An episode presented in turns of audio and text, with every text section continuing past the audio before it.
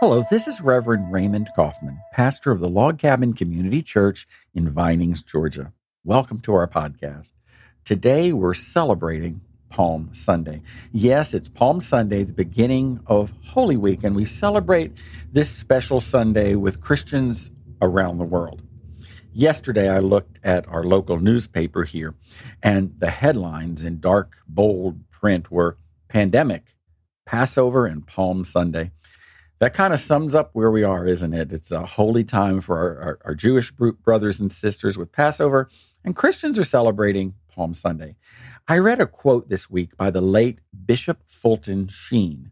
Bishop Sheen was a Catholic bishop, very prominent in New York City, and he was one of the first uh, theologians who developed a weekly radio program where he shared inspiring messages. And it, it, turned into one of the first television programs for a theologian. And he shared the good news in those ways.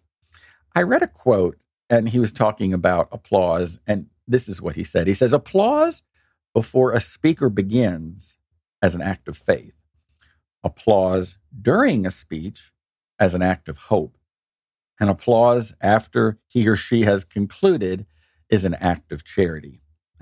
well, we all like applause from time to time, and uh, clapping and, and giving applause is something that's universal. It's it's done all around the world, and everyone knows what it means. There are times when that applause is good, and we need a pat on the back, and it helps us to lift our spirits for someone to say, "Hey, you're you're doing a good job." And but you know, it's another thing altogether to live like we are full of ourselves you know, it's very humbling when someone gives you words of appreciation. But when you start to believe it, that's when you get a big head. There's a difference between being full and being empty. And what do I mean by that? There's also a difference between being empty and emptying oneself. Let's talk about that in the context of our Palm Sunday message. We read in the Gospels about Jesus riding to Jerusalem on a donkey. And the crowd is cheering and applauding him as he rides in. And Jesus did not seek to please the crowd, although the crowd now was very pleased with him. However, within a five day period of time, that same crowd, not more than five days later, would be shouting, Crucify him, crucify him. How quickly things changed in our story. The group shouted Hosanna as they showed their approval of him and they waved palm branches. Hosanna means save now, and they were praying that Jesus was the king to save them and, and, and to start their lives anew. They paved the road with palm branches and they took their coats off of their back and, and threw them down. Have you ever met someone who is, they use the term full of themselves? Have you ever met anyone like that? I read a quote by William Barclay, another famous theologian from the Church of Scotland, and he wrote these words If humility, obedience, and self renunciation were supreme characteristics of the life of Jesus, they must also be a hallmark of the Christian. Selfishness, self seeking, and self display destroy our likeness of Christ and our fellowship with each other. You know, we're called to be humble. And I think when Jesus came into Jerusalem, he, he was humble. Have you ever known someone who, who was who you'd refer to as being very full of himself or very, very or herself? Uh, those kind of people we they're not very approachable are they we get tired of them very quickly i read in history this week about alexander the great he uh, he was into the th- he was in the throne of uh, Macedonia. At the age of 20 he became king. But at the age of 33 he let all of this notoriety go to his head and he demanded to be remembered in history as a god. At only 33 I read a funny story this week about uh, Muhammad Ali. Many years ago he was on an airplane and the stewardess politely came up to him and said, Mr. Ali, would you please put on your seatbelt before takeoff?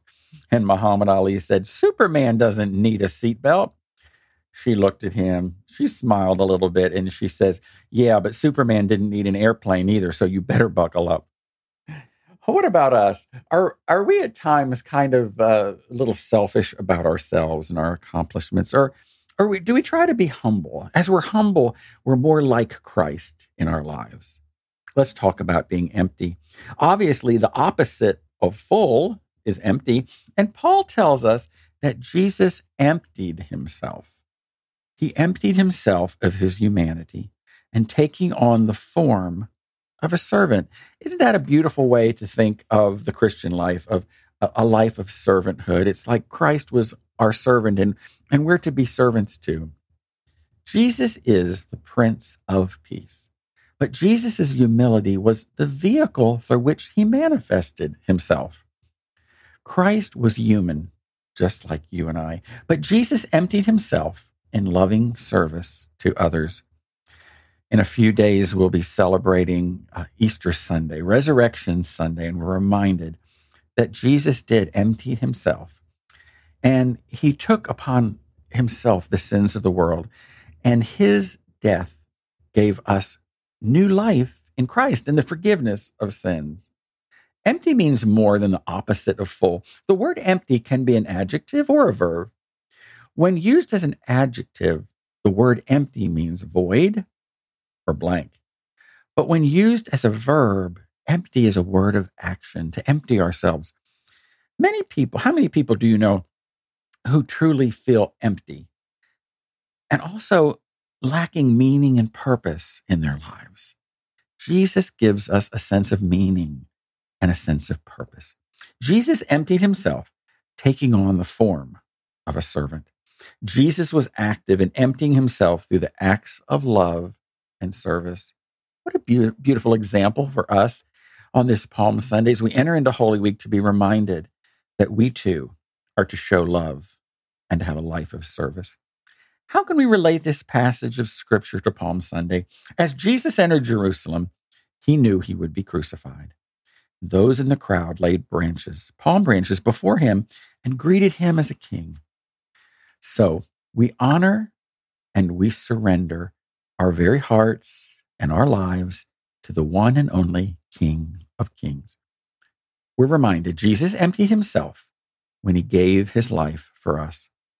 How well are we, as brothers and sisters in Christ, of picking up our cross and following him? Two things I take from the Palm Sunday message we're to be humble and we're to be grateful. We've been given so much. As we pause today, could we say together and join together in saying the Lord's Prayer?